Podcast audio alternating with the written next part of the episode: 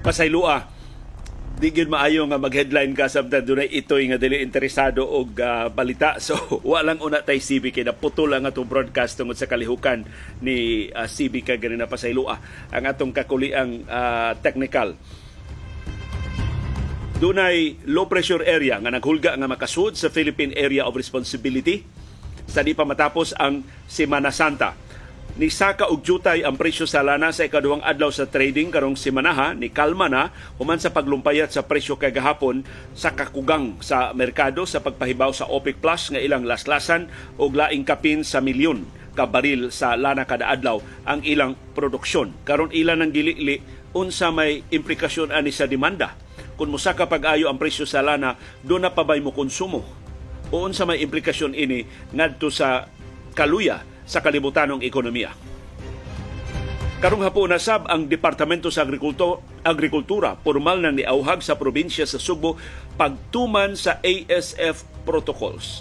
Muni labing unang higayon nga ang DA ni pahinumdom nilang gobernador Gwendolyn Garcia o sa ubang lokal nga mga opisyal din sa Subo nga obligado sila nga mutuman sa mga lagda sa Departamento sa Agrikultura kay mao mga lagda sa nasudnong gobyerno ug ubo sila sa buhatan sa presidente nga mo'y tinuod nga hawd ining nasura. Labi na nga presidente mo'y agriculture secretary.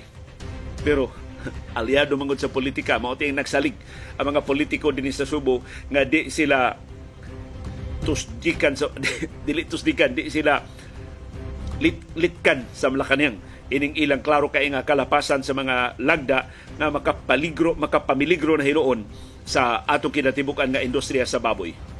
Karong hapon nasab ang pagtuon nga himuon sa Departamento sa Edukasyon ining mga rekomendasyon nga ibalik ang naandan nga school calendar nga sa ato pa magsugod ang klase sa Hunyo matapos ini ka Marso aron nga magbakasyon ang mga bata sa Abril o sa Mayo nga moy duha sa labing init nga mga buwan sa tuig. Pero matod sa DepEd, ila sang i-input ang nahaunang mga sugyot nga mubakasyon ang mga bata diri sa Hulyo ug sa Agosto kay mo man sa naiting bagyo. So atong susihon unsay dangatan ining pagtuon nga himuon sa Departamento sa Edukasyon kamo unsa man inyong tan-aw kamong dunay mga bata o kamong dunay kasinatian sa pagpaeskwela og mga bata unsa may labing maayo nga sinugdanan og sa, sa school calendar og bakasyon sa tuig aron nga haom sa pagkat-on sa mga bata. Doon na sabtay update sa investigasyon sa bangis nga pagpatay ni Gobernador Roel Digamo sa Negros Oriental. Ang Senado, muhimo naman siyang investigasyon karong buwana, mo patawag ni Kongresista Arnolfo Teves. Mahimo siyang mo tambong physically o mahimo siyang mo tambong virtually sa investigasyon sa Senado mahitungod sa bangis nga pagpatay ni Gobernador Roel Digamo. Karong hapon na sa ang pahibaw sa Department of Foreign Affairs nga banhawon ang sabot-sabot sa joint oil exploration diha sa West Philippine Sea. Gibasura na ni sa administrasyon ni kanhi Presidente Rodrigo Duterte pagkaron gibanhaw sa administrasyon ni Presidente Ferdinand Marcos Jr. Unsa may mahitabo kung mag-joint exploration ang China ug ang Pilipinas sa mga oil deposits diha sa West Philippine Sea. O karong hapuna, atong ilailahon ning nasod nga nagsigi o pangita og sulbad sa iyang traffic congestion, ang huot ang iyang kadalanan. Nangita sa og sulbad sa grabing polusyon gikan sa mga sakinan. Hibaw mo kung siyang nahuna-hunaan? O siya labing unang nasod nga nipatuman ini sa tibok kalibutan, iyang gilibre ang public transportation. Why plitihan ang mga tao kung manakay sila og buses, or trains or trams o uban nila mga public transportation wa sila plitihan libre ang tanan. Gibuhat ni sa nasod sa Luxembourg. Ug doon tay viewer nga taga Luxembourg makasulti tali nato sa iyang kasinatian. As in why pliti ang mga tao. Kunya nindot kuno kayo ang ilang mga tren ang ilang mga bus. Atong susihon unsay gidangatan ining libre nga public transportation sa Luxembourg. Og Bisag way duwa ang National Basketball Association atong ilailahon ang mga teams nga nagkumbitay karon og naningkamot nga makasud sa playoffs agi sa play-in tournament. Do na unay mga duwa ang katapusang upat ka mga teams nga nagkumpitay kinsay duha nila nga maka-appeal sa playoffs sa National Basketball Association kay formal namang tapuson ang regular season sa NBA karong simanaha. Sulti ayaw hilom, pakabana ayaw pagluom. Imbitado ka kada hapon sa binayluay nga gawas nun sa panahom sa kilom-kilom.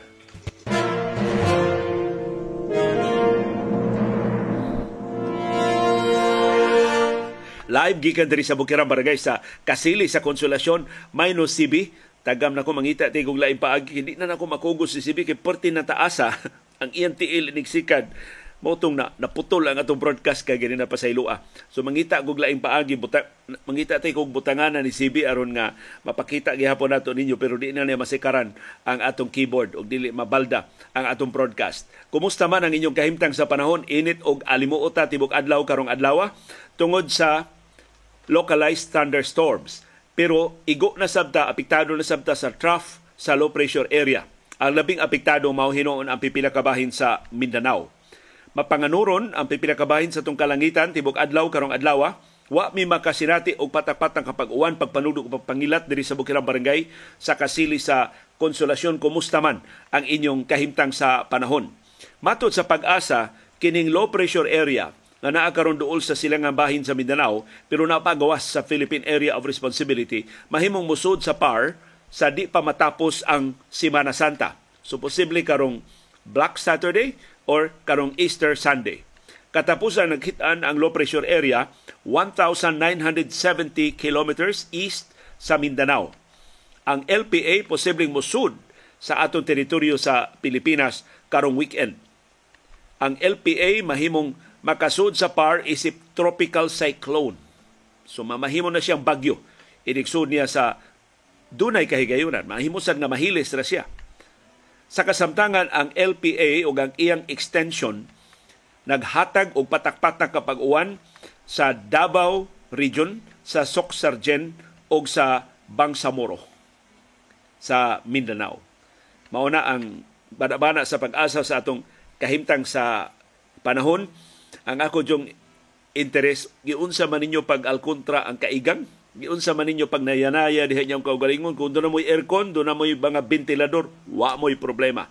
Pero kung pareha mo na ako nga tihik ngita jud og tugnaw nga bahin sa among bay og malipayon ko mutaho ninyo for the most of today wa ko mag patungod og electric fan. Kay maglain lagi ang sinusitis kon masigi ko ka direktag igo og electric fan. So mangita jud ko kanang natural nga ventilation. Diri sa among panimay nagpula-pula na lang ko og balhin-balhin uh, sa pagpangita og karong hapon hinon wa ko problema kay kusog ang huro sa hangin niya bugnaw ang huro sa hangin gikan sa dagat. Mo'y ako nabatigan diri sa among Bukirang Barangay sa Kasili sa Konsolasyon. Kamo giunsa man ninyo pag-manage ang grabing kainit o kaalimuot.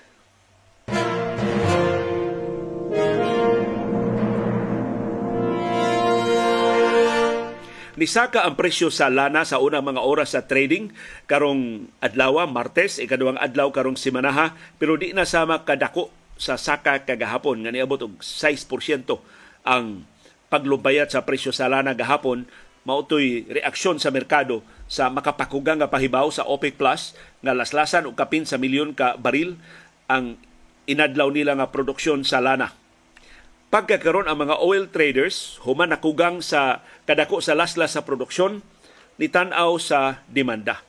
Unsa may implikasyon kung mo mahal pag-ayo ang presyo sa lana ngadto sa demanda.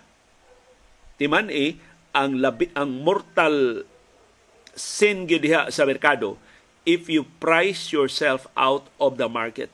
Bisan paglana ka nga kinahanglan jud og lana ang tanang mga sakinan, ang tanang mga pabrika, pero kung magpalabis sa kapagpasaka sa imong presyo, mahimong di mo dagan ang mga sakyanan.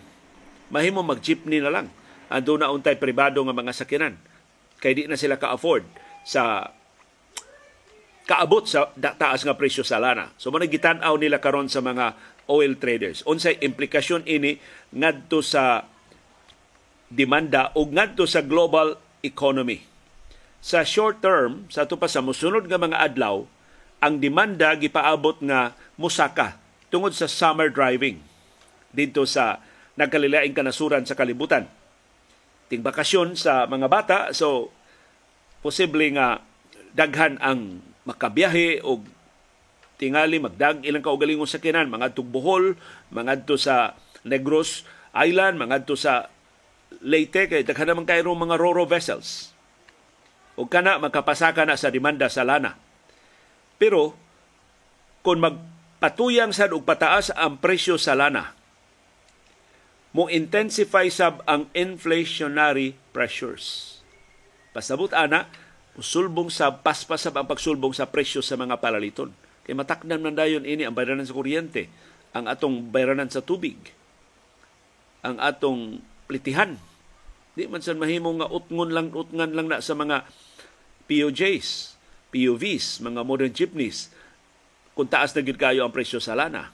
So apiktahan ana ang tanan ug kon magsigi paspas ang sulbong sa presyo sa mga palaliton mo enter the dragon sa ana ang mga bangko sentral ang Federal Reserve sa Estados Unidos, ang Bangko Sentral ng Pilipinas ug ubang mga central banks sa kanasuran. Ila sang patasan ang ilang interest rates aron pagpakalma pagbalik sa economic activities. O kung mahitabo na, mo luya na sab ang kalibutanong ekonomiya og mutidlom na sab ang konsumo sa lana. So mura ni siya og vicious cycle sa pagmaniubra sa supply o sa presyo sa lana tungod aning kartel kini mga way batasan nga tigpaburot lang sa ilang ginansya ang Saudi Arabia, ang Russia ug ubang mga sakop sa OPEC Plus.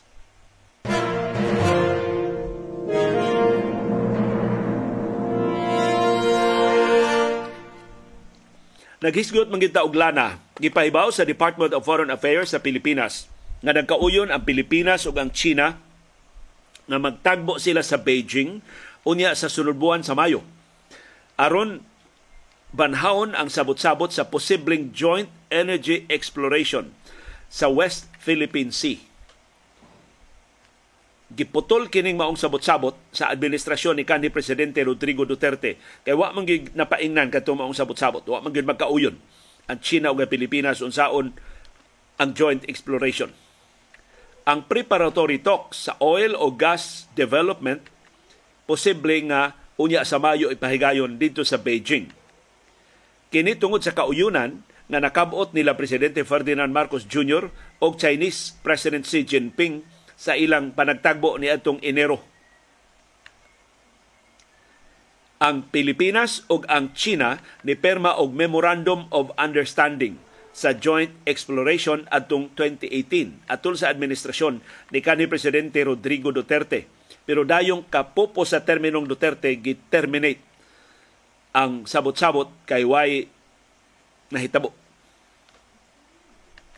Karon gusto ni Marcos Jr. nga banhawon ang sabot-sabot uban sa China. Ang tuyo mao ang pagdevelop sa oil o gas resources diha sa West Philippine Sea. Adto sang Enero, atol sa panagtagbo ni Marcos og ni Xi dito sa Beijing, ang Korte Suprema sa Pilipinas ni basura sa 2005 Energy Exploration Deal tali sa mga oil companies sa Pilipinas, sa China ug sa Vietnam nga naglambigit sa usa ka luna diha sa South China Sea. Atulin sa administrasyon ni kanhi presidente Gloria Macapagal Arroyo.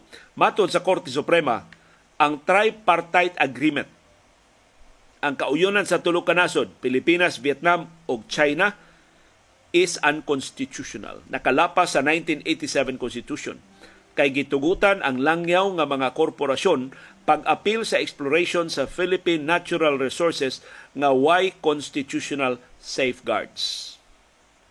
Mo nang niingon ang DFA, ining ilang sabot-sabot uban sa China, ilang i-address ang tambag ang mga giya sa Korte Suprema aron dili malapas ang 1987 Constitution.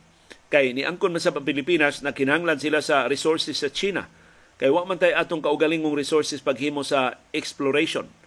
Ang lain natong option mao ang pagkontrata og multinational company na duna sa gikinahanglang ekipo og teknolohiya pagkubkob diya sa ilawom sa dagat pero masuko sa China.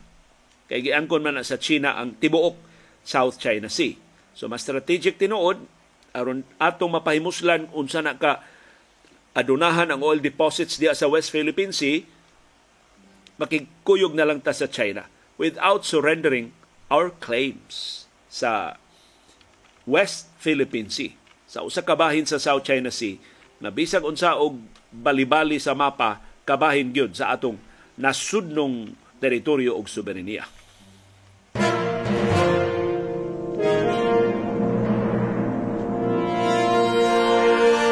Sa labing unang higayon ni Tingog ang Departamento sa Agrikultura gitambagan ang probinsya sa Subo mahimo ba inyong tumanon ang protocols unsaon pagkontrolar ang African Swine Fever o ASF.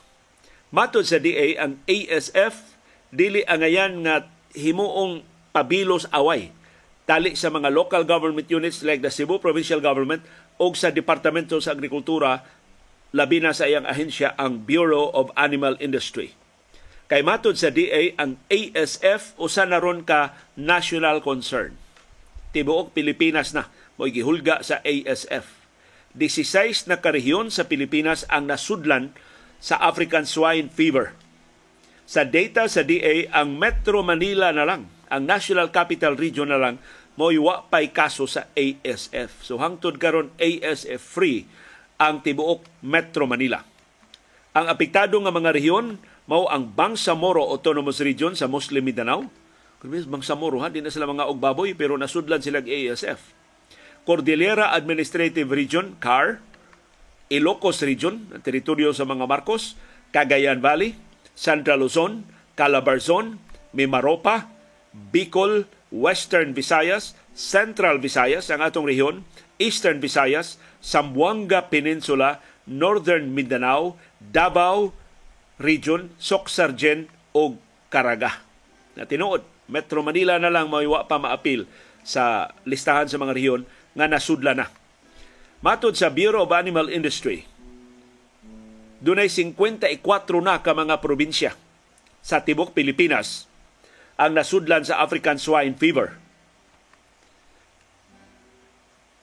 ang ASF free mauna lang ang Ilocos Sur, La Union, Batanes, Quirino, Negros Occidental, Ilngiga, ASF free pa ang Negros Occidental. Ang Bohol, ASF free pa hangtod karon.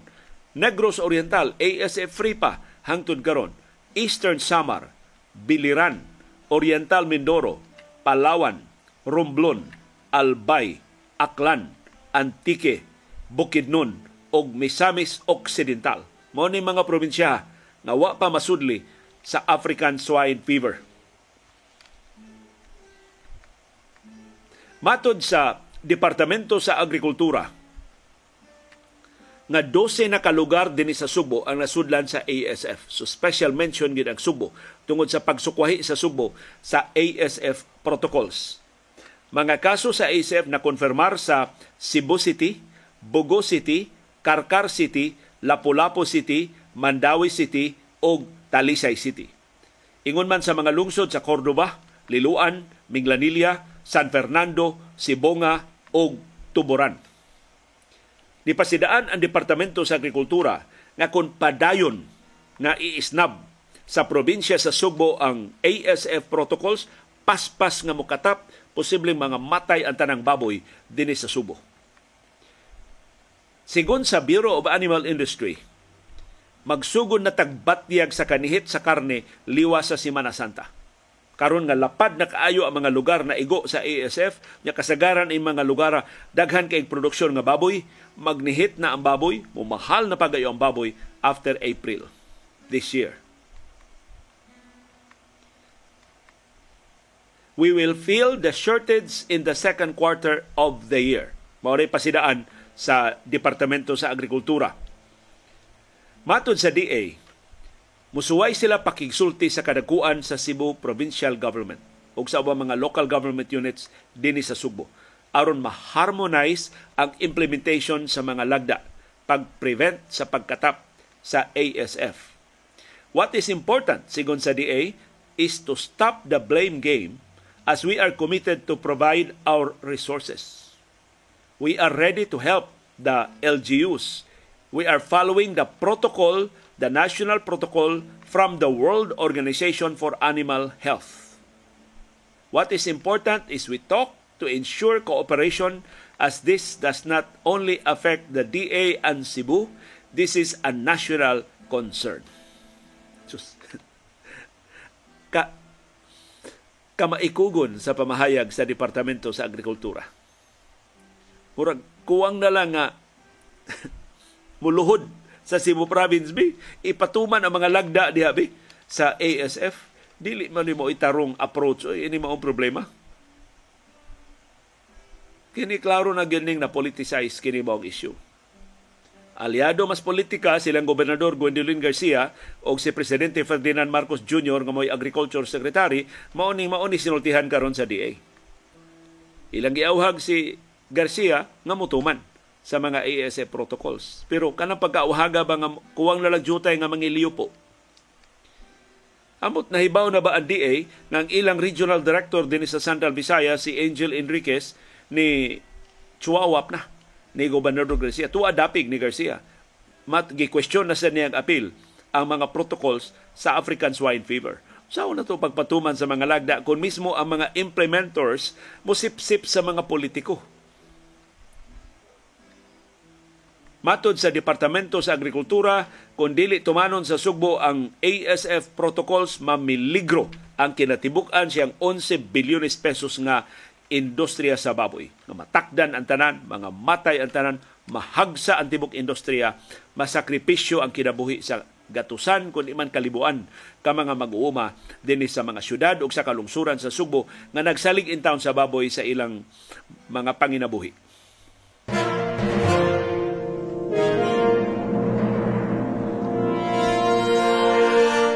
Gikan sa sakit sa baboy arita sa problema sa Departamento sa Edukasyon.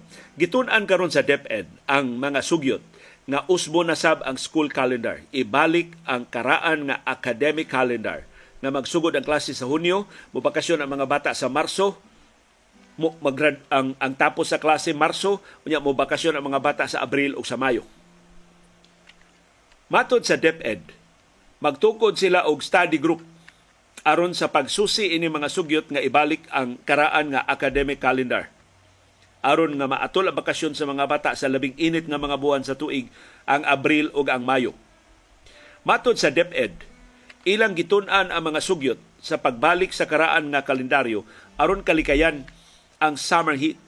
Kay karon ang mga bata intaw nagreklamo sa kainit sud sa mga classrooms. Kay global warming ba ya?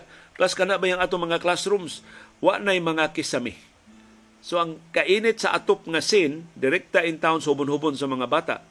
Unya daghang classrooms way bintana. Sao na lang, murag hurnuhan ang mga classrooms sa udtong tutok sa alauna, alas 2, alas 3 sa kadlawon nga may labing init nga bahin sa adlaw. Magsugod pag alas 10 sa buntag. Ang naunang mga sugyot, ang pagbalhin sa opening of classes sa Agosto. Gibase sa report nga mga estudyante naglisod pag-eskwela tungod sa typhoon season gikan sa Enero hangtod sa Agosto sa tuig. Sud sa pipila ka tuig ni supak ang Departamento sa Edukasyon sa sugyot nga i-synchronize ang school calendar sa high school o sa elementarya sa mga kolehiyo o sa mga universidad.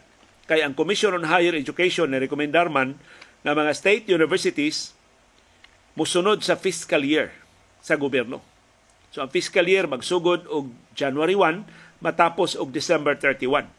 So ang gusto sa CHED, magsugod ang klase og Enero aron bakasyon ang mga bata sa Disyembre. Pero ang DepEd nilangay sa class opening sa 2020 tungod sa pandemya sa COVID-19 mauto nga nagsugod na ang klase sa Agosto. Pero Bago pa man kaini na nag-Agosto ang mga klase tungod naman sa pandemya, amot nga nung karon ang DepEd di naman ganahan mo balik sa karaan nga school calendar. Gi-survey ang mga estudyante o ang mga magtutudlo og nakaplagan nga naglisod gyud both ang mga pupils o ang ilang mga teachers pag-cope sa grabing kainit sa mga classrooms. 67% sa mga public school teachers ang nakasinati og intolerable heat sud sa mga classrooms og na-distract sab ang mga estudyante og nakaapektar sa ilang attendance. Daghan ang mga estudyante nga nagpislango o giingnan gyud sa ilang mga ginikanan ayaw lang sa sud sa klase kay pati inita. So unsaon man ni sa Departamento sa Edukasyon mao nay sentro sa ilang himuon nga pagduon.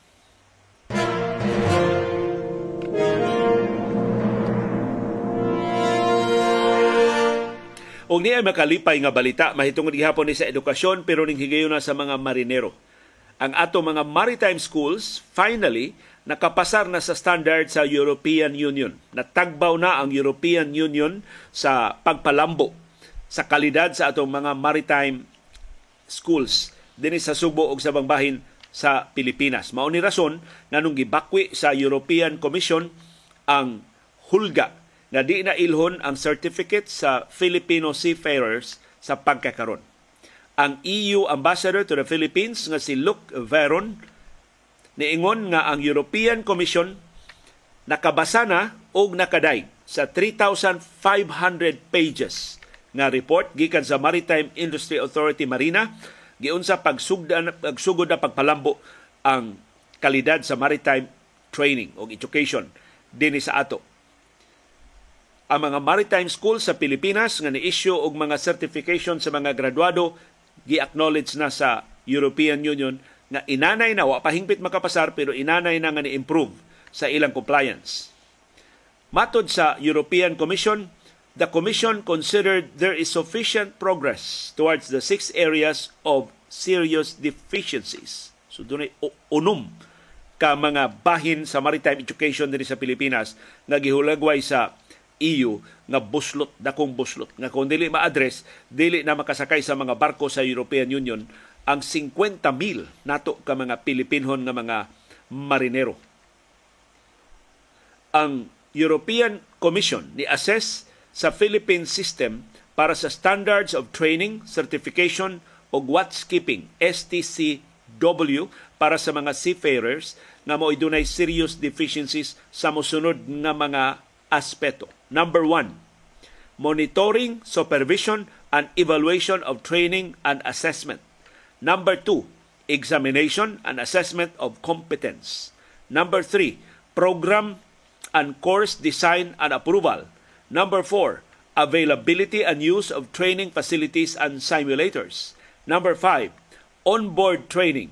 O number six, issue, revalidation, and registration of certificates and endorsements.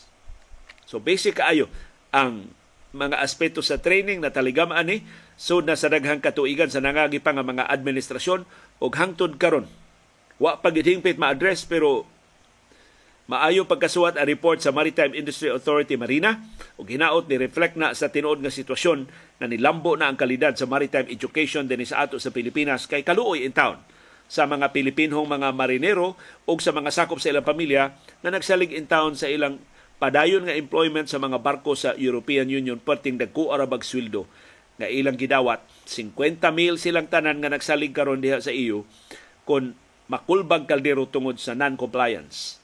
Og kini para naman sa ni sa training sa atong mga bata. Hinaut matuman na gyud na og tinud-on seryosoho na sa pagtuman sa mga maritime schools dinhi sa Subo sa babahin sa Pilipinas.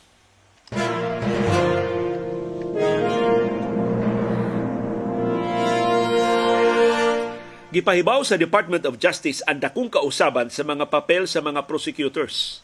Kaniadto ang mga prosecutors muna na silang huwes. Inigpasaka sa kapolisan o kaso sa prosecutors ilang husayon objectively ang mga kaso sa mga polis. Doon na gani igong ebidensya ilang i-file sa korte. Wa gani ebidensya ilang ibasura ang kaso. Karon gisugo na sila sa Department of Justice tabang na mo sa polis. Dili na mo huwes tabang mo og build up sa kaso. Gamita inyong kasinatian sa balaod, ang inyong kasuhito sa penal code, sa civil code, o sa mga balaod ining nasurang nga gigamit sa paghusay sa mga kaso aron katabangan ang mga pulis unsaon pagpalig-on ang ilang mga kaso aron maka first base ngadto sa korte. So gisugo na ron ang mga state prosecutors sa paghupot og aktibo nga papel sa case build-up stage sa pipila ka mga krimen. Matod sa Department of Justice, nga sugod sa labing dali nga panahon malabigit na ang mga prosecutors proactive na ang ilang involvement sa case build-up. Ang tanang mga piskal, tanang prosecutors sa Pilipinas shall take an active role in the investigation of crimes. Sumura na sila mga polis. Mo-appeal na silang investigar sa krimen. O kini in full display sa kasong pagpatay ni Gobernador Roel Digamo sa Negros Oriental. Kaya na itong exception lang ni, pero mauna din ni ang general rule karon sa Department of Justice. Mutabang na ang mga prosecutor sa case build-up. Particularly during the case build-up stage where they may require, assist, or otherwise cooperate with the complainants and or law enforcement agencies. So mga pulis, hasta mga complainants, paapilo na pagpaligon sa mga kaso. Ang guidelines nag-cover sa musulod nga mga krimen. So, kining musulod nga mga krimen, obligado na ang mga prosecutors mutabang sa case build-up, mutabang pagpaligon sa mga kaso. Heinous crime such as treason, piracy, qualified bribery, parricide, murder, infanticide, kidnapping, and serious illegal detention, destructive arson, rape, plunder, o carnapping. So, ano mga heinous crimes. Number two, violation sa Dangerous Drugs Act. Number three, violation sa Anti-Money Laundering Act of 2001. Number four, violation sa Anti-Terrorism Act of 2020. Number five, violation sa Terrorism Financing Prevention and Suppression Act of 2012. Number six, all other capital offense punishable by reclusion perpetua or up to 40 years of imprisonment or life imprisonment. So, atol sa case build-up, kung para sa mga prosecutors, wa igo nga ebidensya, iyang ibalik ngadto sa kapolisan o magkisulti siya sa mga complainants kuwang ni og mga ebidensya dili ni mapasaka ngadto sa korte. Ni protesta dayon ani si Attorney Ferdinand Topacio, ang abogado ni kongresista Arnolfo Teves, hain naman ko ng objectivity sa mga prosecutors kung mutabang na sila sa mga polis sa case build-up. Ang tubag sa Department of Justice, ang tinuod nga husay sa merito sa kaso tuwa mas korte. Ang mga prosecutors, dili man adversarial ang ilang attitude sa mga polis. Tabangan nila ang mga polis kay kabahin na sa ilang trabaho sa pipila ka mga kaso na nalista katong unom ka mga kategorya sa mga kaso nga nalista sa Department of Justice. Mo improve ba ni sa efficiency sa mga preliminary investigations? Malaktod na ba ang proseso? Kay mutabang na ang piskal pagpaligon sa mga kaso? Mo adto na ba ni dayon sa korte o mo improve ba tinuod ang kalidad sa mga kaso nga i-file ngadto sa mga korte kung magtinabangay na ang mga pulis o ang mga prosecutors? Pero kung butang-butangan og ebidensya, kung may daganan sa mga kliyente, kung may daganan sa mga biktima, kung magsabot, magkonsabo ang mga pulis o mga prosecutors pag buot-buot og mga kaso, wa itay daganan ang mga biktima. May tatog buwag pa kay ang mga pulis rin ng ilkil, ang mga prosecutors posibleng makabadlong. Pero ang prosecutors kabahin as pangwarta, luoy kayo ang mga biktima.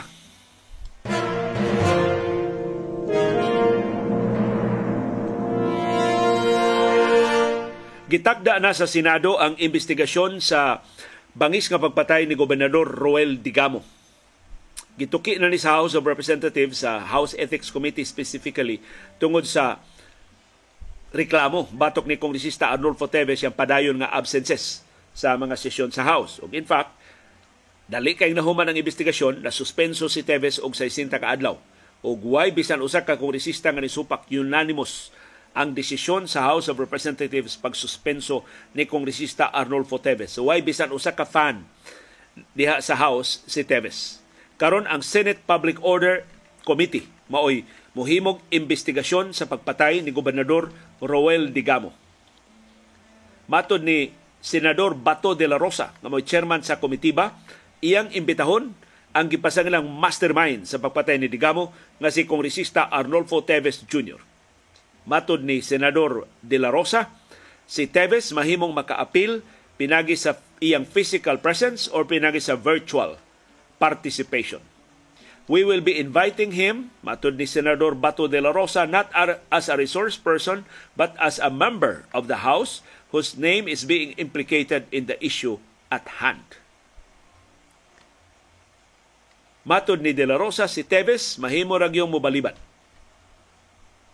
sa pagtambong sa investigasyon sa Senado. Kini si Teves gi-imbitar na ni og nitambong ni siya sa investigasyon ni adto sa Senado mahitungod sa isabong. Kay usa man siya sa mga dagko kayong player sa isabong sa una.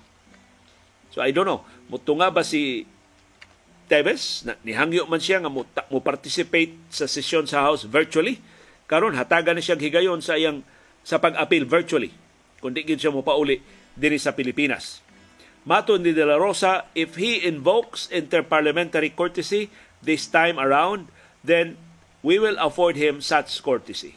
So kung mabaliban ko nung si Tevez, ihatag na sa Senado ang kortesiya kay sakop man siya sa co-equal branch na mao ang House of Representatives.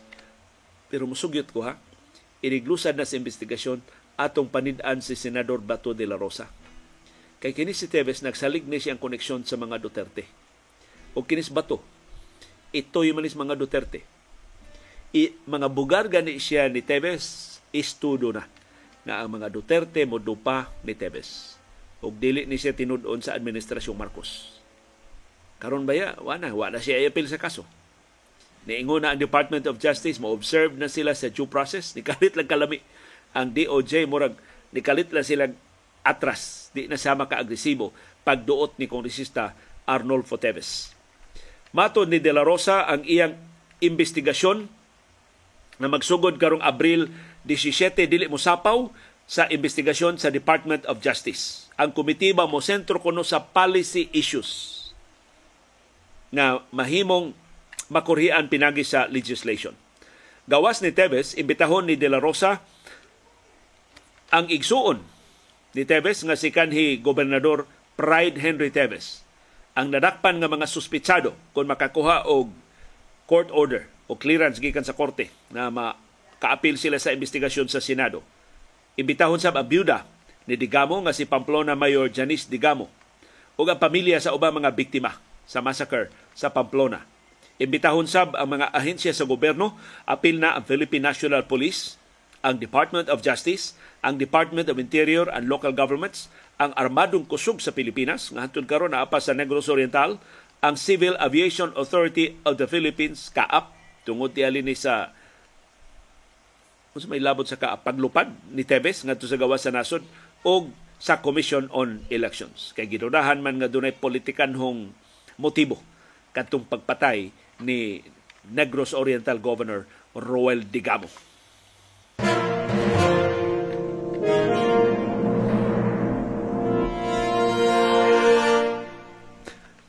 Ni ay nasod nga nisuway pagsulbad sa traffic congestion ug sa grabe nga polusyon gikan sa mga sakyanan sa kadalanan pinagi sa paglibre sa tanang public transportation. Ang Luxembourg balampuson nga nipatuman ining maong programa. Ang tanang public transportation sa Luxembourg libre para sa tanang mga mulupyo. As in, why plitihan? Apil ang mga buses, mga trains, ug mga trams sugod Marso 1, 2020. So pag sulbong yun sa pandemya, libre ang public transportation sa Luxembourg. Ang Luxembourg nahimong labing unang nasod sa tibuok kalibutan nga nitanyag og libre nga transportation services nationwide. Tibuok nasod. Ang tuyo sa paglibre sa public transportation mao ang pag reduce sa congestion aron dili na maghuot ang kadalanan. Nganong mo improve man ngano di naman maghuot ang kadalan kay ang mga dunay auto di naman nakay silang auto kay libre naman ang public transportation. So ang ilang auto to anas garahe, dili na mudagan. Maibanan ang mga sakyanan sa kadalanan. Hopefully ma-reduce ang congestion. Mo improve ang air quality. Kung di na sama kadaghan ang mga sakyanan nga magdagan, maibanan gyud tingali ang polusyon. Ug paghimo sa transportation nga more accessible ngadto sa tanan na mga mulupyo sa Luxembourg bisan pila pay ilang income level. Bisan sa way kita, bisan sa mga way trabaho. Makasakay nga libre sa public transportation. Gipahibaw kini mao programa atong 2018 isip kabahin sa mas lapad nga plano sa paghimo sa Luxembourg nga environmentally friendly country. Kanindot, no? Ini mao programa sa Luxembourg. Kanusa ka ni masunod dinis ato sa Pilipinas. Ang mga maayong programa lisod kay sundon dinis ato. Ang mga bati hinong programa maoy ato daing kopyahon. Kining libre nga transport public transportation dito sa Luxembourg mo apply sa tanang matang sa public transportation sud sa Luxembourg, mga buses, mga trains o mga trams. Ang policy di hinon mo apply sa first class seats sa mga trains o sa mga international travels. So, kung first class ang imo, doon na kay. Meaning, maka-afford ka. Or kung padung ka sa international destinations. Aron masustinihan kining maong lagda, ang Luxembourg government nigahin og 41 million euros kada tuig. Akong gi-convert, ginamit ang exchange rate karon 2.4 billion pesos kada tuig ang gahin sa public transportation dito sa Luxembourg kabahin na sa ilang national budget. Ang public paglibre sa public transportation gipaabot mo pa daghan sa manakay sa public transportation by 20% nga makatabang sa pag-reduce sa traffic congestion o sa air pollution sa nasod.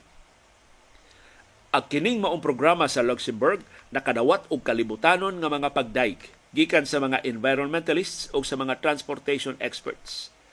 Para nila, usa ni ka dakong lakang sa pagmenos sa pagsalig sa mga sakyanan o pag-promote sa sustainable transportation. So kung magbalampuson ka ng eksperimento sa Luxembourg, himuon ang template sa ubang kanasuran sa kalibutan.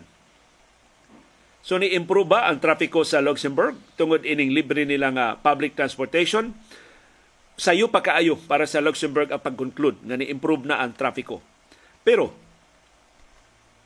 ang pasiuna nga mga timaan nagtumbok sa kalampusan. Sigon sa report sa Luxembourg government, ang gidaghanon sa mga pasahero nga nigamit sa public transportation ni saka na by 22% sa unang tuig sa pagpatuman sa programa. Sa ito pa, more than one-fifth, almost one-fourth sa mga pasahero ni biya na sa ilang pribadong mga sakyanan nanakay na o mga buses o mga trains o mga trams. Ang pagtuon sa Luxembourg Institute of Socio-Economic Research nakakaplagsab nga ang policy nakamenos sa paggamit og mga auto by 4%. So imbis nag-auto na masahiro, nagpasahero na lang. Na minusa na ang mga nanagan sa kadalanan. Samang pagtuon ni Banabana nga naminusan ang carbon dioxide emissions kining tinubdan sa air pollution by about 2%. Wala, mas limpyo na ang hangin dito sa Luxembourg sa unang tuig pa lang na sa pagpatuman ining libre nga transportasyon. Igo ba ang mga buses, ang mga train sa Luxembourg? Wa ba magkuwang? Nga tanang pasahero mahimo ng manakay sa ilang public transportation? Ang Luxembourg sa wa pa mo patuman sa programa na malit og bag-o mga buses o mga trains isip kabahin sa paningkamot pagpalambo sa public transportation o pagsuporta sa libre nga public transportation policy. Sa tuig 2020, pagpatuman ini maong lagda ang National Railway Company sa sa Luxembourg ang CFL ni-introduce og bag-ong double-decker trains sa labing busy niya nga mga ruta So ni-increase by 50% ang kapasidad sa mga tren. so mga tren dito sa Luxembourg, duha na kaandana aron mas dagha pasahero ang ila mahakot. Ikaduha, ang gobyerno ni order og bag-ong electric buses pag ilis sa karaan nila nga mga buses. Tuwa na, electric buses na nagdagan dito sa Luxembourg. Fully operational na ang electric buses sa 2022, sa niagi pang tuig puno ining maong investments ang Luxembourg ni palapad sab og ni upgrade sa ilang public transportation infrastructure apil na ang pagtukod og bag-ong train stations o pagpalambo sa mga bus stops o mga train lines. Gilusad sab sa gobyerno ang initiatives pagdasig sa paggamit og electric bicycles o ubang alternatibo nga transportasyon isip kabahin sa mas lapad nga paningkamot pag-reduce sa reliance sa cars. So kung mahimo wa na magamit og auto dito sa Luxembourg. Wa ba abusuhi? Kining libre nga transportasyon, public transportation dito sa Luxembourg. Doon nagyurisgo ni angkon ang gobyerno sa Luxembourg sa abuso, pero ang free public transportation policy doon ay pipila ka mga panagang. Aron dili abusuhan. Aron mahimong makiangayon ang free public transportation policy ngadto sa tanan. Una aron pagbadlong sa mga tao sa pagpahimos sa libre nga transportation policy, ang mga pasahero giauhag pagpaskan sa ilang Luxembourg ID card or passport sa ilang pagsakay o mga buses o mga trains. So doon na sila national ID to sa Singapore, scan lang ilang ID, libre ilang bus o train o tram. Sa ato pa dili makaapil ini ang mga turista o ang mga non-residents sa Singapore. Plite ta dito o masaag ta dito. Ano dili Singapore Luxembourg. Kining maong free public transportation policy di mo apply sa first class seats sa trains o sa mga international destinations. So usana sa mga paagi pag menos sa pangabuso. Ni invested ang gobyerno sa Luxembourg og additional security measures sama sa surveillance camera sa buses o sa trains o sa trams aron pagbadlong sa pagpamukong dili mo plite ug uban pa nga mga pangabuso. So unsay reaksyon sa katawhan sa Luxembourg sa diyang gilibre ang public transportation hilabihang lipaya sa katawhan sa Luxembourg. Sigon sa survey nga gihimo sa Luxembourg government atong 2020 sa unang tuig pagpatuman ining libre nga public transportation, 80% sa mga molupyo niingon natagbaw sila sa quality sa public transportation sa nasod. Og 88% niingon natagbaw sila sa availability sa public transportation. So ngilngig ang approval rating ining maong lagda. Samang survey nakakaplag 80% sa mga molupyo sa Luxembourg ang nibalhin na wa na mo gamit silang pribadong sakyanan ni gamit na sa public transportation og 85% sa mga molupyo niingon nigamit na sila sa public transportation more frequently kaysa kaniadto. So hapit kada adlaw na kada lakaw nila public transportation na ang ilang gisagubang. Ang ilang gisakyan. Daghan sad ang mga pasahero nga ni padayag og kahinangop sa financial savings. Kay wa naman sila pliti So ang ilang gasto sa pliti magamit na nila sa ubang mas importante nila nga mga panginhanglan. Ang monthly pass, so kung mo, mo gamit ka og ticket nga tibok buwan nimo magamit dito sa Luxembourg, 50 euros ang kantidad ana or 3,000 pesos sa atong kwarta sa Pilipinas. So dako kay na nga savings para sa mga pobre in town nga mga pasahero dito sa Luxembourg. Doon na hinoy mga reklamo sa overcrowding sa buses kay libre naman tanan o mga train. So huot na kaayo. Mo nang namalit og dugang mga buses o mga trains ang gobyerno sa Luxembourg. So mahibong tayo mo sa man sa Luxembourg nganong libre naman ang public transportation bag-o pa ang iyang mga trains daghan pa kayo. Giun ngano mang ang Luxembourg naka-afford man ana ang Luxembourg mo ikatulo nga labing adunahan nga nasod sa tibuok kalibutan. Nya gamay ra ang populasyon sa Luxembourg. Mauna nga doon siya igo nga financial resources sa pagpatuman ining free public transportation policy. Ang Luxembourg taas kayo og gross domestic product per capita. Nagpasabot nga ang na, ang, ang Luxembourg mas dagha, mas dako ang kita siya mga economic activity sa kada tao. Nihatag ni sa gobyerno og dako kaayo nga tax base. So dako kay ang koleksyon niya sa buhis kay dagko man kay sweldo ang mga trabahante dito sa Luxembourg. Ug mo iyang gigamit sa pag padagan sa public services sama sa transportasyon. Ang Luxembourg doon say progressive tax system. Dito sa Luxembourg magkadako ang imong kita, magkadako sa ang imong buhis. So dako kay nakolekta nga buhis gikan sa income tax ang gobyerno sa Luxembourg ug mao nang nakapadagan sila ini mao mga programa. Ug ang Luxembourg ubos kaayo og unemployment rate. Happy tanang trabahante sa Luxembourg dunay trabaho. So daghan kaayog tinubdan sa income taxes ang gobyerno sa kadaghan sa mga dunay trabaho. And finally, ang Luxembourg nihimo og deliberate decision nga mo invest siya og dakong kwarta pagpalambo sa public transportation. Mao ni nakalahi. Kung ang gobyerno ba dunay klaro nga vision, dili confidential funds, dili intelligence funds mo ipalambuon ko dili ang pundo para sa panginahanglan sa kinabagan sa katawan. Mo na gihimo sa Luxembourg. Unsa man kadato ang Luxembourg kung ikumparar sa ubang mga nasod, ang Luxembourg mas dato pa kaysa Estados Unidos. Sigon sa International Monetary Fund World Economic Outlook Database sa October 2021, ang Luxembourg dunay highest nominal GDP per capita in the world sobra pas doble sa per capita sa Estados Unidos. O lima pil, kapilo piloon ang per capita din sa Pilipinas o sa ubang kanasuran sa kalibutan. Nakalimot kong sulti ninyo, sana all segment ni.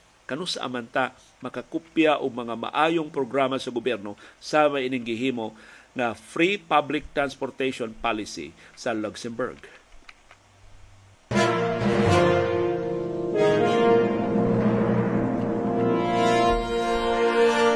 Way duwa karong adlaw ang National Basketball Association pero daghan kay nag-atang unsay mahitabo sa play-in tournament sa Western Conference. Sa playoff o play-in tournament nga maoy masentro sa atensyon sa nahibiling tulo upat na lang kadua sa regular season. Sa diyang giumol kining play-in tournament, gipaabot ni nga mo discourage sa tanking. Katubitaw mga teams nga mo, mo, mutuyo og papildi or kato mga teams ganan kay mo papahuway sila mga superstars paglikay sa injuries kay karon ni dako man ang kahigayunan di naman ang top 8 mo makasud sa playoffs ang top 10 dunay kahigayunan makasud sa playoffs na from number 7 number 8 number 9 number 10 doon na sila kahigayunan makasud sa playoffs pinagi sa play-in tournament. Hibaw ba mo dunay wow ka mga teams sa Western Conference nga mahimong mutugpa sa play-in tournament diha sa West. Ang nahibilin nga mga teams nga nagkumbati sa katapos sa mga luna sa playoffs nag-ilog sab sa seeding unsa ilang ranggo sa pagsugod sa playoff sa Western Conference o kinsay makakapyot sa play-in tournament. Human sa mga duwa gahapon kay wa may duwa karong adlaw ang number 5, number 6, number 7 o number 8 nga seed sa Western Conference gisiparit lang og half game. Tunga ras duwa ang ilang distansya sa usag-usa. Kasikit, no? Number 5, number 6, number 7, number 8. So ang number 5 mahimo pang matagak. Ang number 8 mahimo pang musaka. Tungod sa kagamay ra kaayo sa ilang gap. Half game ra ang ilang separation. Ang Los Angeles Clippers o ang Golden State Warriors tabla karon at number 5. Pulo sila dunay 41 wins o 38 losses ang Los Angeles Lakers ug ang New Orleans Pelicans tabla sa number 7. Pulo sila dunay 40 wins ug 38 losses. Ang Minnesota Timberwolves ug ang Oklahoma City Thunder sikit reseb kaayo sa number 9 ug sa number 10. Ang Dallas Mavericks na natagak sa number 11 ug ang Utah Jazz half game one ang, ang Dallas one game ra ang iyang distansya gikan sa iyang gisundan nga Thunder ang number 10.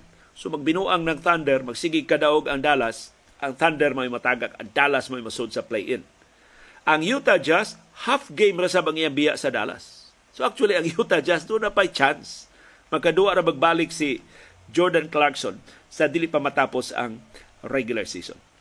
So, importante kayo nahibilin nga tulong at sa upat ka mga duwa labi na sa mga team sa Western Conference nga hangtod karon nagsige pa og kumbate kinsay maka kuha og guaranteed slots sa playoff up to number 6 ang guaranteed nga slot. So posible ang Warriors ug ang Clippers sigurado na na sila na masud sa playoffs. Pero kining number 7 ang Lakers, number 8, number 9, number 10, hasta number 11 ug number 12 doon na pa'y kahigayonan magkumpate sa nahibilin nga mga duwa sa regular season. Pag-angkon sa katungod, pagduwa sa play-in, pagsud sa playoffs.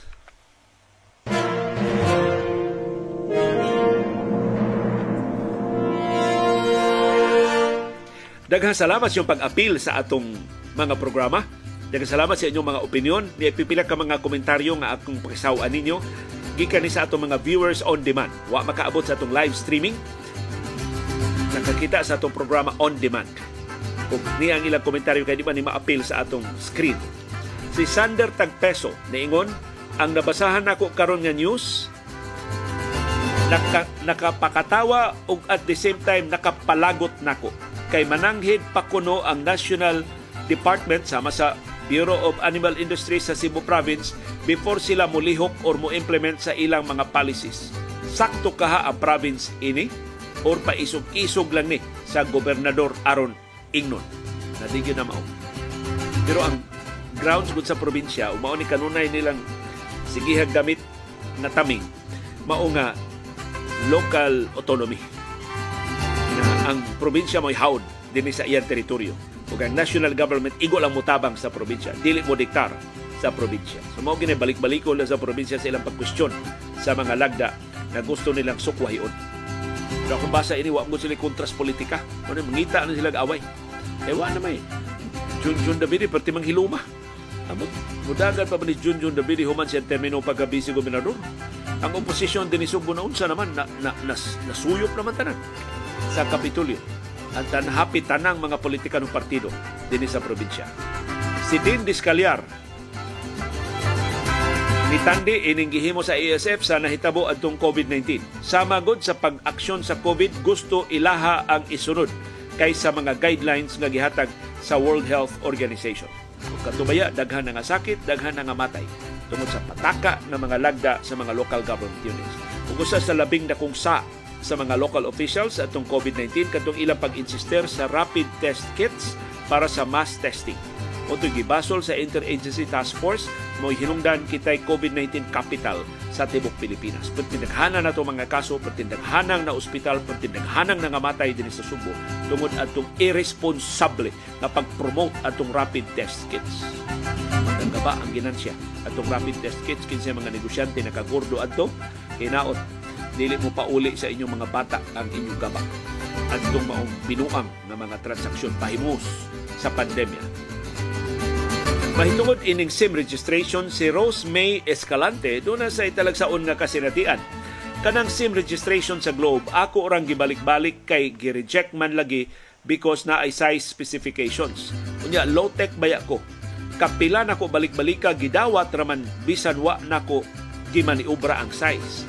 Three times man tiyali kung tulo na sa akong pamilya ang akong narehistro sa Globe. Iya lang ko nang gibalik-balik. So take one, take two, hantod gidawat sa Globe ang iya picture. Si Rosal Rosada nagtungod ining West Philippine Sea na di ta gusto sa China pero kuyaw sa pahimuslan sabta sa Estados Unidos sa Amerika. Mato ni Rosal Rosada para nako mas maayo magpasakop atong nasod sa Amerika kaysa masakop ta sa mga komunistang China o Russia. Buoyon bata nga makomunista ng mga Pilipinon? Dili jud ug niingon sab si Rosal dako og puntos si BBM nga niuyon siya nga makabutang og additional military bases dili makabutang maka-access ang Estados Unidos og additional military bases dinhi sa ato sa Pilipinas. Mausab ang baruganan ni Carmelito Alamano Rubio. Para nako, mas maayo magpasilong ta sa Amerika kaysa sakmiton sa China ang atong marine resources diya sa West Philippine Sea si Rebecca Madali niingon may tungod ining kalaagan ni Presidente Ferdinand Marcos Jr. di gyud na niya palabyon ang pagtambong sa coronation ni King Charles o ni Camilla. Ang ang bularga manggani sa dili importante nga events para naa ba siya, pero na, naa ba siya nahimo nga mahinungdanon? Wale. Wa pa jud kunoy accomplishment nga klaro si Presidente Ferdinand Marcos Jr. Maton ni Rod Marvin Baring, mauna mo ni hinungdan ng kayamukat ang atong nasod kay ang Kapitulyo sa Subo magbuot-buot. Pwede sila magdoktor, mag-abogado nga eksperto sila bisan unsay mahuna-hunaan kay sila ra may magbuot. Mao na. Tungod sa kahuyang o kawa na political opposition din Subo, sila na lang. Bisan unsay masuod silang bakukang mo ilang himuon. Si Ping Olivar nga nagtan-aw ron diya sa Estados Unidos, tungod siya pariha ra gihapon na sa gibuhat ni Queen of Cebu sa COVID-19 na tuobra ang kinahanglan karon magbuot na pod siya sa kaso sa baboy. Amen. Dagasalamat yung padayon nga interes. Dagasalamat yung paningkamot pagsabot sa mga kahulugan sa labing mahinungdanon nga mga panghitabo sa atong palibot. Labaw sa tanan, nagasalamat yung pagahin o panahon, paggasto og kwarta, pagpalit og internet data, paghupot og anli agwanta, aron pagtultol ining atong bag-ong plataporma, na bulilyaso na rabasab ang atong broadcast karong hapuna. Og aron paglili, nining kabos og dili takos, nga panahom sa kilom-kilom. Thank you.